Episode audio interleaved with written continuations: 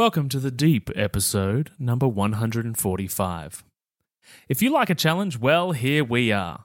Some people think things just happen and that coincidence is, well, coincidence. In the health world, people label this coincidence bad luck, as if they couldn't have done anything about it and there was actually no root cause at all. If you've had any bad luck with your body, your health, pharmaceutical drugs, or mental health challenges in the last 18 months, this episode is going to explain a little bit as to why. Because where we are right now was not a coincidence. It was part of a plan that has been in motion for a very long time. I said I was going to challenge you, didn't I? If you're on the journey to asking better questions in 2021 and you're starting to challenge the thoughts you used to have, congratulations. You've just indulged in personal growth. Many people you know will likely never possess the ability because they're too scared to change. So, in this episode, we talk about the history of Western medicine, big pharma, some ideas as to why this whole global crisis exercise thing might be happening, and what you can do to level up your health and your perspective to be a part of the global solution. Let's get into the episode. Welcome to the How to Not Get Sick and Die podcast. You've tuned in because you want to start taking your health seriously so you don't, well, get sick and die. Here we talk all things health, nutrition, and human optimization. Let's jump into it with your host and resident scientist, Maddie Lansdowne. What's up, my healthy friends? Welcome to another episode of this wonderful show. It's my mission to coach 250 busy mums to reclaim their health and boost their self confidence before the end of December 2021. And if you'd like to get in on the action, scroll down to the show notes below and join the Facebook group, answer the group entry questions, and voila, we're on the way to greatness. So, today's show is going to be juicy, and if you like it when you're done, I would encourage you to head over to uh, episodes 132 and 138 as they are very good next steps.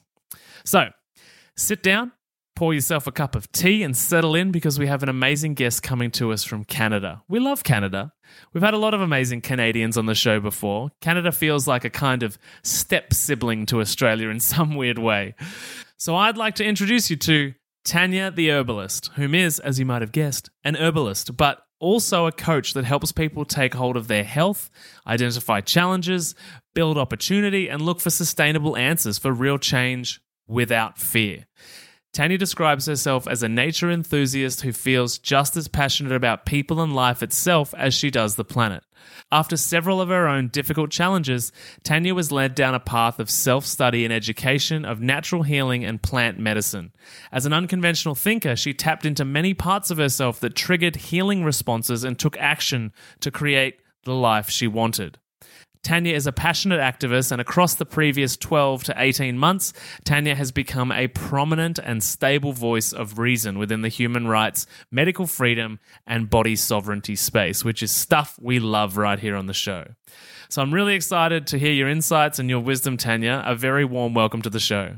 Thank you for having me. It's it's a pleasure, and I think you you did the introduction perfectly. So it's a pleasure to be here and be on the show. Um, like you said, I'm an herbalist. I'm a practicing herbalist, and I kind of fell into the path of herbalism um, when it's. I saw the pharma industry nearly take out family members. Um, mm. And at that point, I was forced to kind of look for um, a different route in terms of healing. And I stumbled upon plant medicine and ran with it ever since.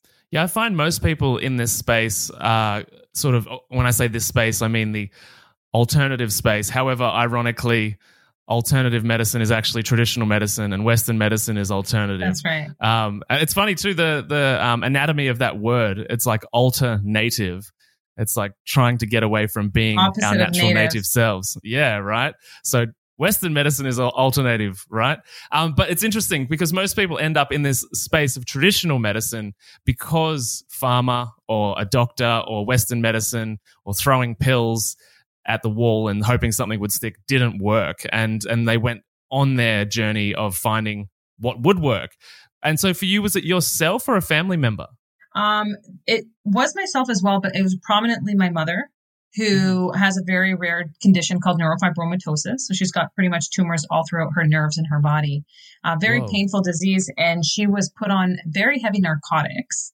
Um, and the narcotics obviously had a lot of side effects and eventually was put on more and more medications to alter the side effects that she was getting from this medication. But it pretty much got to a point that she was bedridden. She wasn't coherent. You couldn't have a conversation with her without her kind of passing out or falling asleep in it. And it got to a point where I was grieving my mom while she was physically still alive. And Whoa. I refused to accept that that was the way that she was going to live indefinitely until she, her body gave out. Um, and so that's that's how I tapped into it. I pretty much hit a rock bottom. I hit a very low breaking point because my mother is my rock, and um, took some time off work. Pretty much sat by nature for a little while and just tried to regroup myself and refocus. And then through that, you know, reconnecting with nature, I had my aha moment of there must be something else that I can do for her. There must be something else. And I guess maybe being in nature, the plants were speaking to me or something, because then I, I felt like maybe there's something natural. And I bought my very first book on learning about some plant medicine, specifically for like ne- neurological and, and nerve uh, illnesses. And I was right, like pen and paper, writing and writing and writing. And I just started to realize that, oh my goodness, there is a whole world of, of natural healing through plant medicine that I had no idea about, right? Because they'll never teach you about it. Um, mm-hmm. So I used my mom as a guinea pig. She was super open to it because she knew that she had no other options. And mm-hmm. eventually I even found out that herbalism was something that you can study. I didn't even know that it was a thing. I had no idea. Um, and now my mom is, yes, she still has her disease and her condition, but she's off of her narcotics. She's completely off of medication. What the doctor said that she'd never be able to get off because after 10 years of strong narcotics, there's no way that you can just get off of it. Um, which it took time, but she eventually realized that there is there is other you know modalities. And through that she now laughs and she talks and she's full of life again. Like she still has her condition so she's in pain and stuff like that. Oh that's so great. However like that's exactly it. And through that i just ran with it. And then through my that helped my own healing of severe anxiety and chronic anxiety and insomnia and all these different things. And so it all just went hand in hand. And once you you know once it went the rest became history once i went down that path Oh, that's so good that it, it turned around for your mum. That's so amazing. And it's interesting too that when you go sort of from conventional medicine, which we're so indoctrinated in this Western world from birth that it's the only answer. And I fully confess that at a point in my life, I was very much like, nutrition doesn't work. If nutrition worked, we would be doing it. And then I obviously went down the rabbit hole uh, and learned all of the things and learning like the two biggest populations on the earth have the oldest medicine right? Or the three big, uh, the biggest populations, right? It's we've got um, China, ten thousand years of TCM. We've got Ayurveda in India, six and a half thousand years of history, and so like, yeah, once you realize that there's sort of Western medicine's 150 years old ish. And then you realize that, whoa, okay, there's something that's 10,000 years old. Like, that's crazy. That's the thing is 80% of the world actually does use herbal medicine as their first means, minus the Western world. So people mm-hmm. do still definitely go that route. But I actually, I'm, I'm sure you saw in my latest videos, I specifically talked about how, you know, the, the medical system was infiltrated. Um, and it all really started from just one person, right? By coming in, realizing, you know, they, they owned the petroleum industry and through that recognized from studies that were happening through scientists that you can leverage uh, petroleum to make uh, medical products, medicine um, medicine, right? And through mm-hmm. that, realize that, you know, anything made from nature cannot be patented. So if it cannot be patented, you cannot make high profits. You can't sell it for high profits. And so why not make a synthetic version through the extractions of these natural remedies? And that's essentially exactly what Rockefeller did. And he took over the health industry that way. Um, but then most importantly, he, he actually dismantled the entire medical schools in the Western world, removing any mention of healing of herbs or natural treatments, right? So anything from diets to yeah. non-drug treatments were completely removed from the medical programs. In fact, doctors could actually be removing their license and charged um, if they did practice, you know, outside of the measures that they were told. Um, so that's exactly how most people don't realize that the allopathic system was actually just a way of taking over natural medicine to be able to bring in the big pharma products. Yeah, I'm so glad that you brought that up because that on my own journey of discovery, um, that's what I came across as well. Was that initially, yeah, doctors and healers were taught everything, uh, and that's why they sort of have this prestigious status in society because they were they were really intelligent. They knew all of the things that were possible to know when it came to health, but there was this sort of 50 year period where John D. Rockefeller, as you said, you know, he was a um, oil mogul, richest human on the earth, basically, and infiltrated all of the education bodies with his funding and would give universities money that they had never imagined or dreamed of and said, all we need to do for, for you to take this money is just put one of my guys on your board. And then because he was the biggest funding body for all of the universities, slowly over this period of time, uh, herbalism and TCM and all of the things and nutrition and food made its way out the back door, and it became about yeah connecting uh, well, a doctor essentially being a symptomologist and connecting a drug that matches that symptomology. That's exactly it. Yeah, it was pretty much here's my grant on the promise that you teach what I want you to teach. Um, that's what it became. Because even if you look at it now in the in the medical system in the Western world, you don't learn anything except for this this massive book that's all about the symptoms and the medications to treat those symptoms which is as we both know never gets to the root cause of the problem. There's one thing that always pops to mind in this conversation for me is a lot of these conversations we have on the sort of natural side of health and talking about tyranny and big pharma is is is the comment that you can't patent a natural molecule. And so that's the reason that they create drugs. And so I often wonder, and I, I'm curious if you have thought about this since big pharma runs the world, why don't they just make natural compounds patentable? Um, I think I think it's an international law that anything that grows from the earth cannot be patented because it doesn't belong to anybody. Essentially, belongs to the earth. That's my understanding of it. Um, mm-hmm.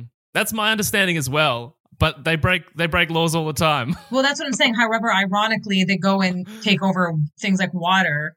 Where yeah. how, how do you own water? How do you own land that doesn't belong to you? So it's it's kind of it's hypocritical in that sense but um yeah i mean I, I, definitely just think it's the fact that it you can't really do it if it grows from the earth but then again there's mm-hmm. so many other things they're taking a hold of so. Totally. I was talking to somebody yesterday um, that was unaware that i think it was like 2015 maybe that nestle tried to purchase the weather. Did you know about that I, I heard about it, but the same way they took over the whole water system, right? Like they're causing droughts, yeah, significant issues around the world just from their their their water. Totally. That's why I don't buy Nestle. I boycott them. Yeah, good, good. Me too. So I guess before we get too sidetracked with all the possible rabbit holes that we could go down, so we were talking about you know big pharma and the malevolence essentially that it was built upon in the early, uh, the late right. mid to late 1800s and early 1900s, and so we're now you know 150 years on and we're in this situation now so you know what led you to become a voice in this space over the last 18 months when in regards to covid and vaccinations um, for me it actually started when i became a mom because i decided to not take any of the injections for my son so it started off when I first became a mm-hmm. mom. I want to say that my intuition and my connection with God was really strong because it was a week before his two months right? Because they start them at two months. Well, some places in the world, like the US, they start them right from birth, but it was a two month appointment. Yeah. And I just kept having these premonitions constantly that he was not responding after the, the shots. And I didn't understand it.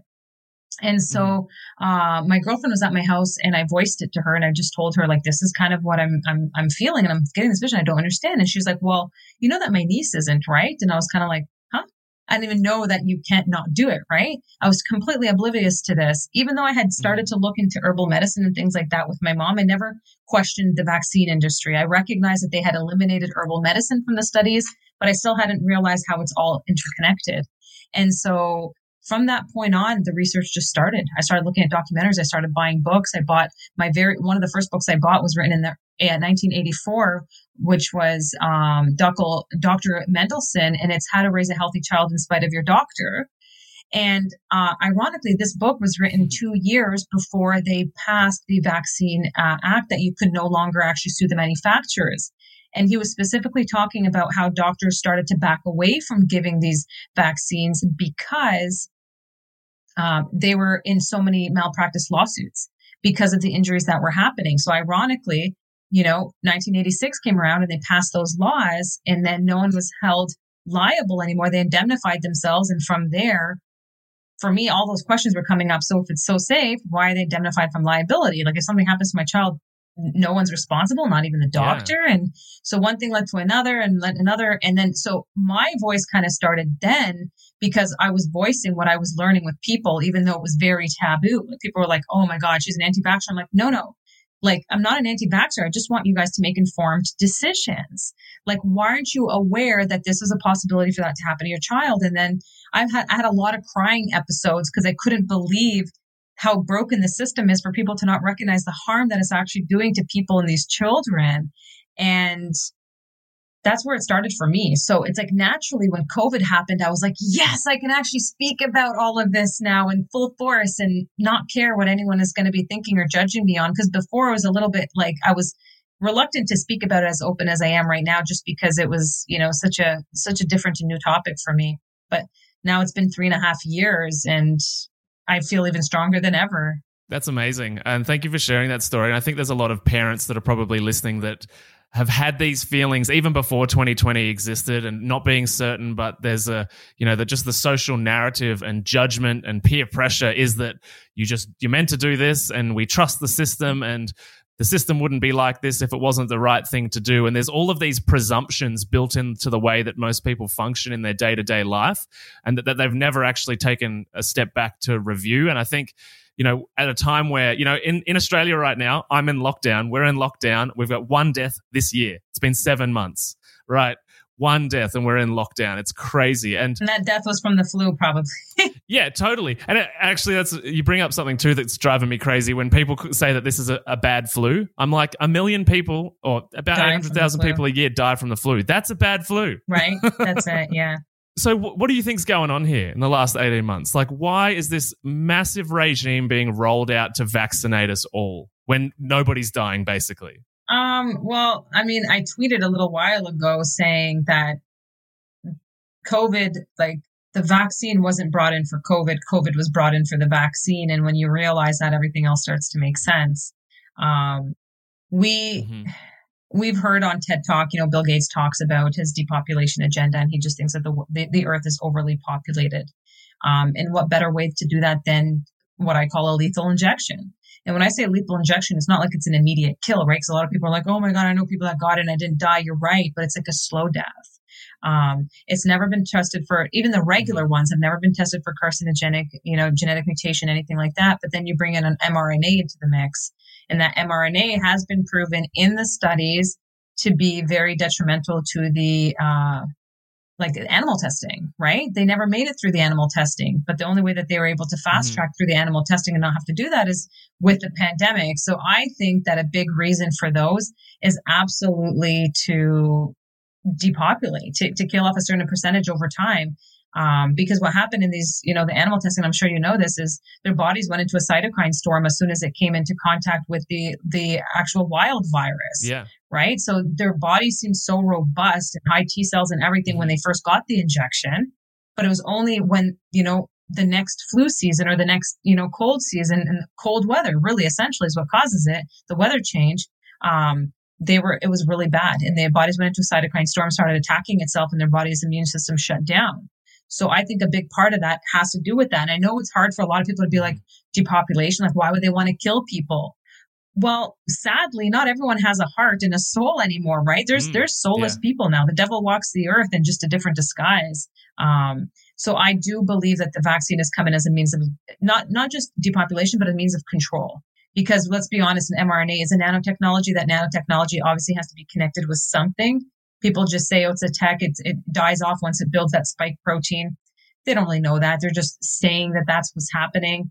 Um, so I think it's a means of control and a means of depopulation for sure. Yeah, that's uh, an interesting perspective, and I share it to the degree that I can know it to be true. Because um, I think that's one of the other things is that a lot of people have these questions like, why would someone want to depopulate the earth? And the truth is, we don't have a seat at that table we can't actually know why the decisions are being made. We can come to a lot of informed, like, sort of conclusions, but I think a lot of people want a complete story, and that's why people love movies, right? People are willing to invest $200 million in a movie that hasn't even been made because they're so sure that the human brain loves a full story. And so when you communicate about this to people, yes, the second you get to a question you can't be certain of the answer, they're like, oh, I'm just going to listen to the news because that's a complete story. That's right. Yeah. And I love it because I tell people, I'm like, you know, it's written in stone, right? If you look at the Georgian Guidestones, it literally says it in stone that they want the population of 500 million. So there's nothing that we're making up. This is, you know, if you go back to history, that's, that's what they're planning. It's, it's all in every prophecy in every religion. They talk about, you know, that they, they're planning that. Um, now, whether or not they're going to be successful is another point. But like I said, I think the biggest thing is these aren't these aren't regular humans that would do that because no regular human would depopulate and would want to kill people. But these are, we know that the devil exists and walks the earth. And these are people that have essentially sold their souls. And that's why this stuff can happen. And you mentioned another word in there too, the word pandemic, which I find really interesting. So that's obviously been really misused, but it's actually been misused before in the lives of all of the listeners. So um, many people don't know that the definition of pandemic was changed uh, when the H1N1 flu pandemic, quote unquote pandemic, happened in 2009. So before 2009, the, the word uh, pandemic actually meant that the, like a hallmark of a pandemic was excess mortality. And then in 2009, it was changed to no longer include words that re- uh, represented death in any way. Um, and so they could essentially call anything a pandemic, which they did in 2009, and they have clearly done here as well. It's funny that you say that because um, there's a video that went pretty viral on Twitter and they removed it, but he was a funeral director, and this funeral director was saying how throughout all of 2020, so when it's a peak pandemic, mm-hmm. when they said that it was a pandemic throughout the whole year, he had no excess death. In fact, he was actually closing fridges and closing things because there was actually a reduced death count.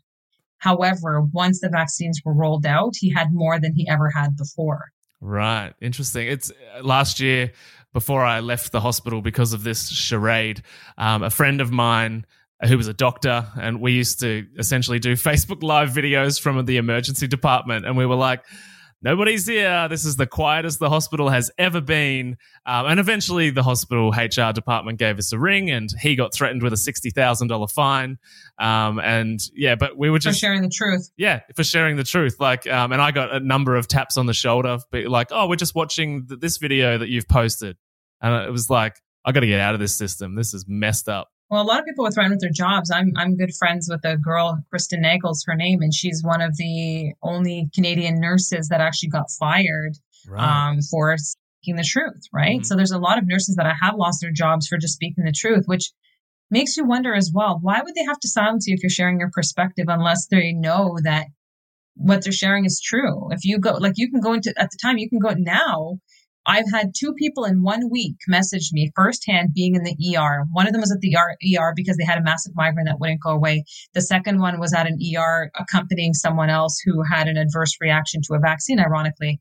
Both of them, completely separate, don't know each other in a matter of a week, were messaging me, telling me that they were every single person going to the admissions desk, every single one was there for an adverse reaction.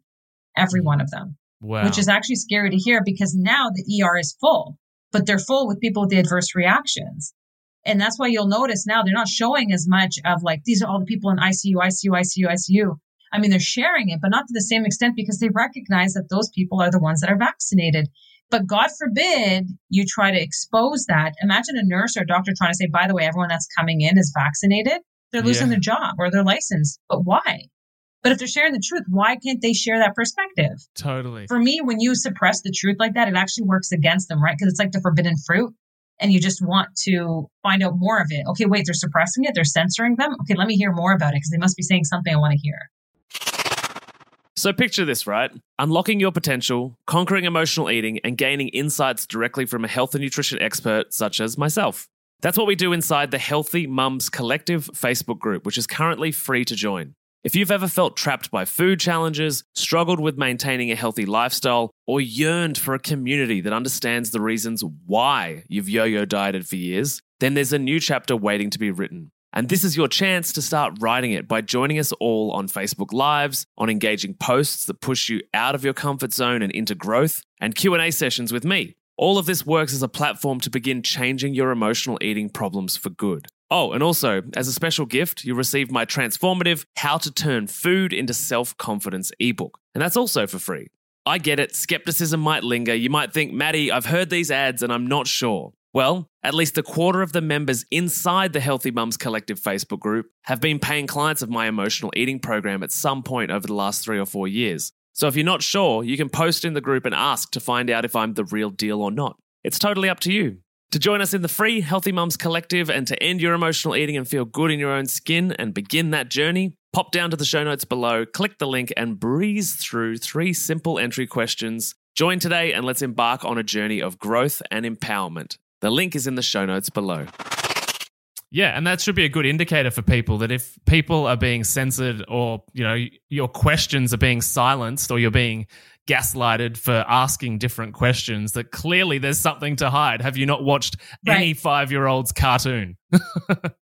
That's it, exactly. So it's it's funny you mentioned that too about the emergency department. Just yesterday, I had um, I've been sharing a little bit um, on social media lately as well, just because we've got protests coming up and trying to you know motivate the masses to do something. Come on, guys! Like, um, and I had a nurse from Italy, which was apparently the most you know where it all really hit you know the worst, and she said that exactly what you're saying that the hospital is packed out because of all of the adverse reactions to the vaccines. And she said, you know, thanks for doing what you do in the podcast and whatever. But she was just saying, like, know that this is happening in every country. And I've had people reach out from every country, just like you would have as well. Um, so I guess for listeners that are feeling a bit uneasy or unsure and are listening to this conversation, there is millions of us. Yeah, I think I think that there's probably worldwide at least a billion for sure. Mm-hmm. So I guess for the person that's listening at home that's you know a mum or a dad that has kids that's like being uh, pressured by their parents that are like you know as in the you know the kids grandparents so that older generation that really believe in the system and have been you know indoctrinated since basically um, you know post World War II. And I think that generation have a lot of faith in government because after World War II, they saw governments rebuild the world.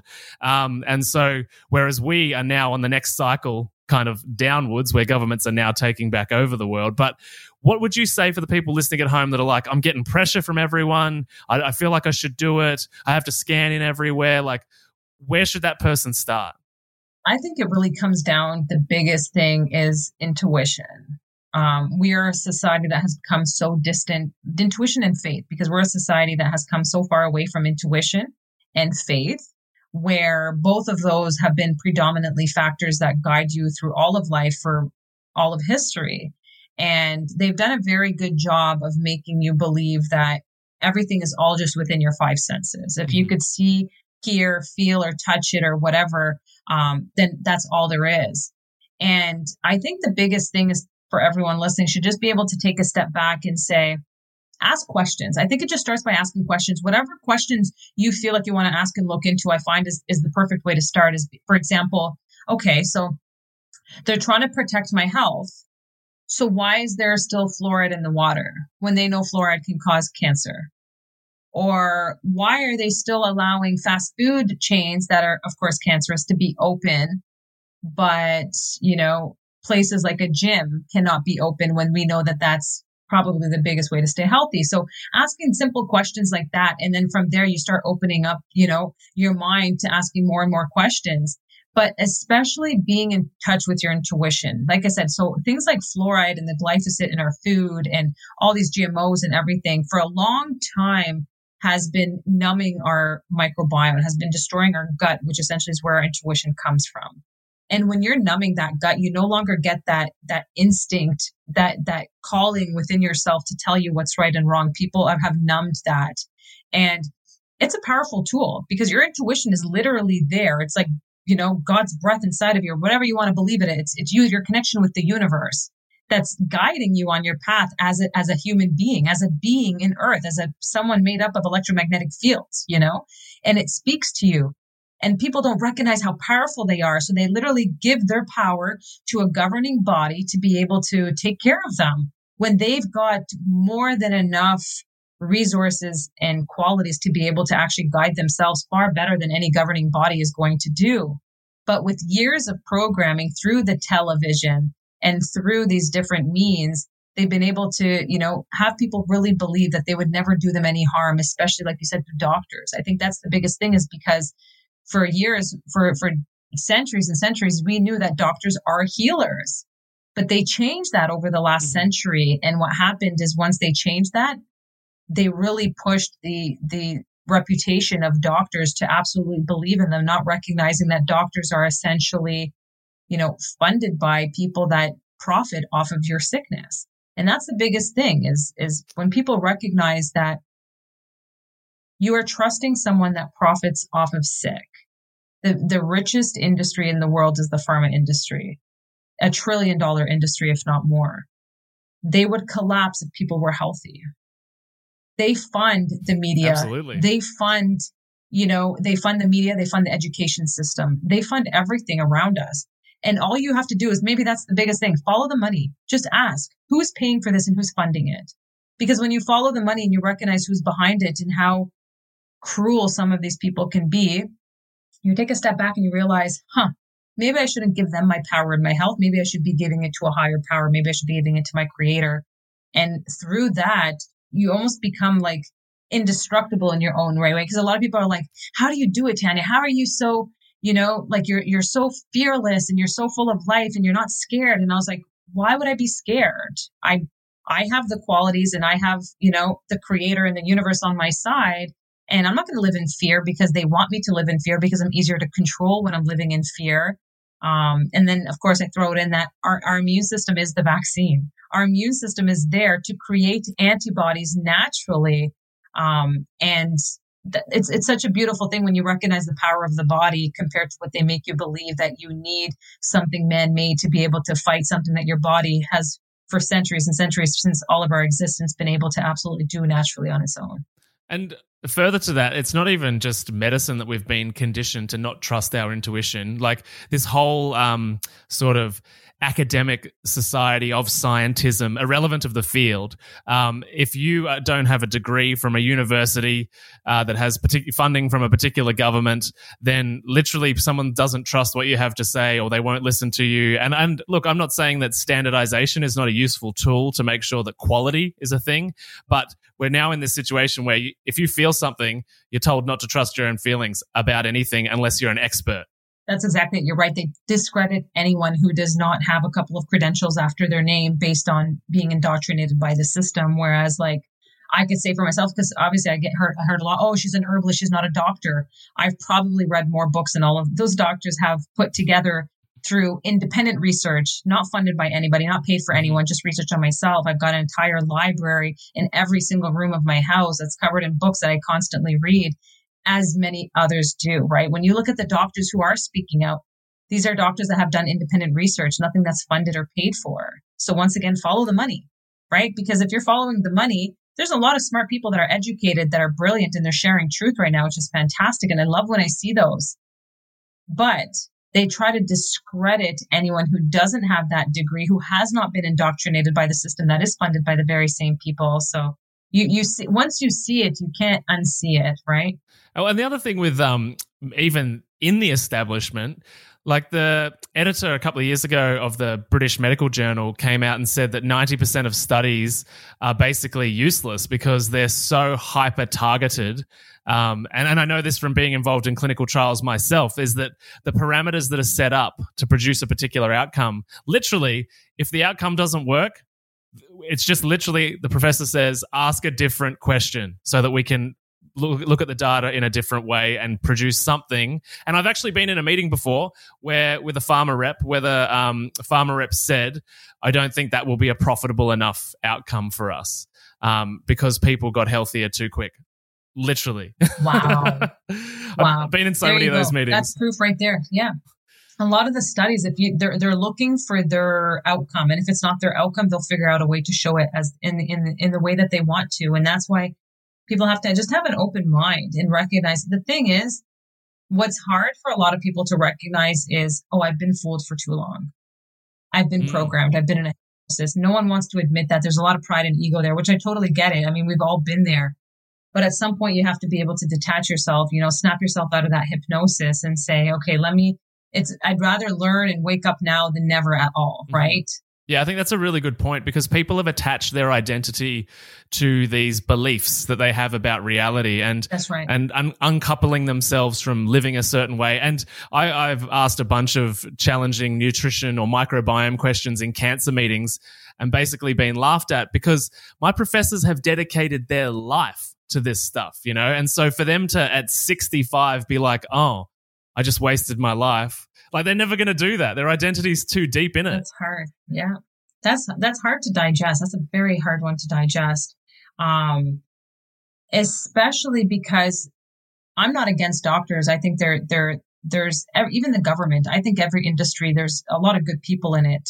Agreed. But they really truly believe that they're doing the right thing. Mm-hmm. They really do believe that they're doing the right thing because this is what they've been taught to believe. Um, and and that's what makes it so hard right? Is because not everyone is bad that's doing all of this. They're just not aware. And it's that's exactly where it's people like us that it's our job to start planting those seeds and making them recognize that even if you're 65 years of age and your entire career has been you know a lie um it's time to wake up. Because like for example one of my girlfriends i know i she's a girl a friend's friend but she has ms and i personally spoke to her about this story. Um, she had multiple sclerosis and she went through years and years of different, you know, treatments and testing and everything for them to finally find out that she had MS. And what happened was she went the holistic route. She started traveling to different countries and trying different, you know, remedies and going the holistic route. And eventually she, she no longer had any symptoms. So you could say she cured herself because they say that there's no cure for MS, but she no longer had any symptoms and it wasn't bothering anymore. And when she went back to her doctor who did the tests again, the doctor said, if I had to test you again right now, I wouldn't be able to say that you had MS. So essentially, did she cure it? But here's the kicker. The doctor didn't ask what she did. He didn't ask anything about what she did. He told her to just keep doing what you're doing. Yeah, they say that all the time. And it's funny though, because as a doctor, as a healer, as myself, who's a healer as well, who tries to like help heal people. I'm not myself a healer. I don't believe in I'm actually healing them. I give them the tools and the resources to be able to heal themselves and, and what they need. But essentially, as a doctor who's a healer in that form, I would want to hear what you used, even totally. if it's nothing that I did. I want to know exactly what you did so that I can maybe share that with other people who are dealing with the exact same thing. Mm-hmm. But they know that their license is on the line. They know that they cannot go against what they're taught to to say as that treatment. And so they mm-hmm. don't. And when I hear stuff like that firsthand, it really makes you saddened for those. But at some point, you have to be able to recognize, same thing as a doctor, as an expert, say, I, am I here to actually help people or am I here to just make a, make a buck? Really? Yeah, well, and like for diseases like cancer, it's literally illegal to not use chemotherapy and radiation as the treatment. Form. I shared that as well. Exactly. Yeah. On average, it's one hundred fifty thousand dollars that they make on average per treatment. Yeah. Um. So it's a very, very profitable business, and I do believe there's a cure absolutely for cancer, and they know yeah, this for sure. But it's too profitable for them to be able to. Which is funny because, like I had mentioned in uh, it was in 1913, Rockefeller actually founded the American yeah. Cancer Society, ironically, knowing this exactly. Mm-hmm. So he knows, you know, cancer is a very, very profitable industry, probably the most profitable industry within the medical system. And every, you're right. Doctors are not even allowed to treat anything other than chemotherapy, surgery, or radiation for cancer. Mm-hmm. In fact, if you actually refuse that treatment for your child who has cancer, you will have children's protective services at your house removing your child from you because you are endangering your child for not going that medical route. That's how indoctrinated and, and, and corrupt the system is. Yeah, it's so messed up. And, and look, as much as uh, you know, I'm no longer a part of the allopathic approach. I think it can be a useful tool to get people from point A to point B and then introduce all of the natural stuff because it's like, hang right. on, this person needs like something right now that's super effective to just, but the problem is that they don't then introduce natural stuff. You're right. I love that you said that because you're right. I'm not completely against it. It has its place and it has its time, right? In emergencies, mm-hmm. you know, antibiotics in some cases, I do think that they're handed out like candy now, but in some yeah. cases you absolutely need it because it's life saving. But you're right. It should always be temporary, right? If someone is suicidal yeah. or they're in a serious depression or maybe they've got severe anxiety because of life phase that they're dealing mm-hmm. with, whether it's a divorce or financial, whatever it is, I can completely understand why you're probably taking medication to help deal with certain life situations. For sure. But at that point, it's temporary and you have to get to the root cause of it. Whereas people are like, no, I have to take this for the rest of my life. Mm-hmm. And that's not true. You don't have to take that for the rest of your life. There's ways that you can get off of it, i.e., like my mom, like I said, off of her yeah. narcotics that they never thought. The doctor's like, there's no way you can get off of it. You've been on it for too long. You'll, you'll cause yourself cardiac arrest because your body will go through severe withdrawals. And she did go through severe withdrawals, but she made it happen slowly mm-hmm. and gradually. Yeah. Um, so they just make you believe that you need it and you're dependent on it for the rest of your life, and you absolutely do not. There's ways that you can get to the root cause and slowly wean yourself off. So we're sort of talking a lot about disease and illness and and that type of thing, and the medications that they try and use to solve the problem, but really it's just managed symptomology. But getting sort of further down the track, when it comes to death. Like we know that people that die of COVID or even the flu or basically anything, their bodies are usually hindered by other states of chronic disease or severe obesity or poor diets. And so, what is your recommendation for people that do want to take control of their health? Where do they start with their food, nutrition, or even you know plant based medicine? Um, I would absolutely start with the detox. I would first start with a good detox to really remove a lot of the toxins that are still built up in the body. Um, and in my medicinal herb guide for beginners, I specifically have the main five herbs that I would absolutely use for detoxing. Um, and you can combine them all together. But I think starting with, you know, cleansing out the liver and the kidneys first, number one, is because that's where it kind of restores a lot of your blood and recycles it. Um, a good detox is the place to start um, whenever it comes to trying to introduce the holistic route, because I do feel like it's growing right now too, which is nice. People do want to get back to more natural healing. It starts with baby steps. So, you know, I would start by doing things like a detox and incorporating more of these herbs into your life, introducing, you know, more organic food naturally, removing some of the more processed food gradually. But then it's also a lot about what you bring into your mind, what you're feeding your mind, and what you're putting on your body. So mm-hmm. people don't recognize that the detergent that they're using, a lot of them are toxic. Things like Tide and stuff like that are very toxic. They actually seep through your biggest organ in your body, which is your skin, and you're bringing in those toxic chemicals through your skin and into your body. Or things like, you know, the toothpaste that you're using that's so high in, fluor- high in fluoride that they make you believe is because well, it helps you keep your teeth white and things like that. No, like I tell you, I have really white teeth and I do not use fluoride toothpaste. You know, what do you use? Um, um, I use neem. Neem is, is, is actually a very ancient, there's neem toothbrushes, but I use, um, charcoal toothpaste as well as neem. Um, which is in its natural form, but it also doesn't, it doesn't like destroy the, the enamel on your teeth at the same mm-hmm. time, right? Yeah. Yeah. I use but charcoal as well. It's there's people don't realize how much toxic stuff we have around us mm-hmm. that's all contributing. There's not one thing. You can't go and say, I'm changing my diet and I'm going to be healthier, but then not go and take a walk and then still use all these chemical products in your house. Yes, it may help, but there's a lot of different factors that play a role. So I think it's just starting with baby steps in one place. Mm-hmm. And then once you take that more holistic route, you realize that there's a whole dynamic of, of healthier living that helps you be so much more vibrant. You know you have more energy you sleep better you're you know all of these different things and your your skin and your hair look better because a lot of people are like oh i do you use on your hair i don't do anything. This is just the way i live. So and that's what i like is i, I feel like i can practice what i preach because people will look at me it's like you know you can't take advice from someone who's not an example of what you want to do or totally. how you want to live right? Yeah. So taking it from someone who could say listen this is exactly what i've done. I know it I, I, I was that person that used to be super unhealthy, very lethargic all the time. And, you know, face was breaking out and always, you know, just things weren't great. Severe anxiety, whereas puking on a daily basis, like I get it. I, I've, we've all gone through our phases. Mm-hmm. But when you incorporate all these different things, you're like, huh, now that I'm in my 30s, I feel better than I ever did in my like early 20s. So you start to recognize that, you know, it, it makes a big difference. So yeah, I love that. So I guess there's a there's a bit of a phrase that I use with clients and, and on the podcast regularly, but it's one tweak a week. So, you know, as overwhelming as changing all of the things, the products at home, the skincare, the makeup, the food, you know, the workout routine, like just do it one thing at a time. It's about the long term plan, right? One tweak a week. I love that. I'm going to use it. Yeah, you heard it here first. right? Yeah, yeah, yeah, for sure. I'll credit you. Um, so where can people find you online? Um, I mean, I'm herbalist.com. Mm-hmm. I'm Tanya the Herbalist on Instagram, Facebook, t- Twitter, TikTok now, mm-hmm. because censorship is less on there now that it's owned by China. Um, and yeah, Tanya the Herbalist. Honestly, if you could just type in Tanya the Herbalist, you're not going to have a hard time finding me. Mm-hmm. Um, I do offer, like I said, my medicinal herb guide for beginners is my bestseller. Mm-hmm. Um, thousands of copies have been sold of that in such a short period of time, which is fantastic.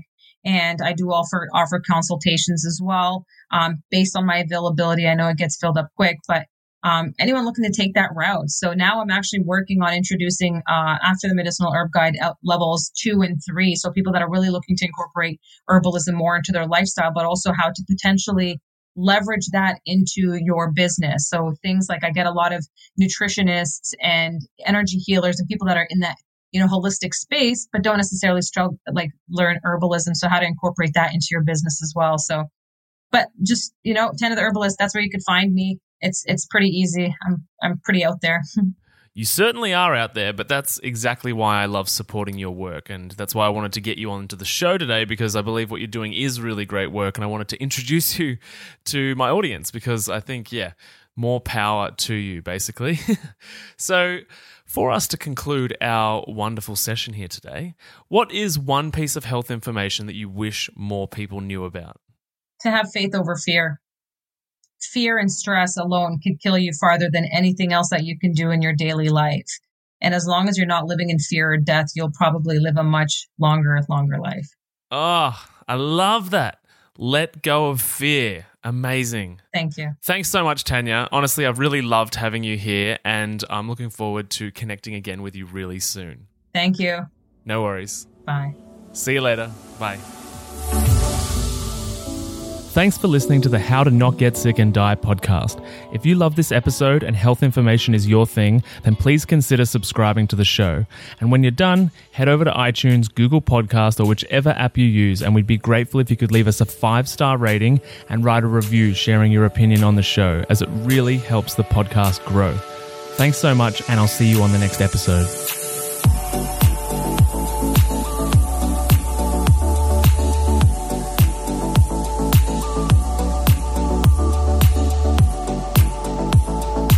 Whilst the presenter that feature on this podcast endeavour to provide accurate information, it cannot possibly take into account your individual circumstances, and therefore the content on this podcast provided by any of the speakers is not intended as advice in any way for any individual, and should not be a replacement for professional medical or health advice of any nature. Always seek advice regarding your personal situation from a qualified medical professional.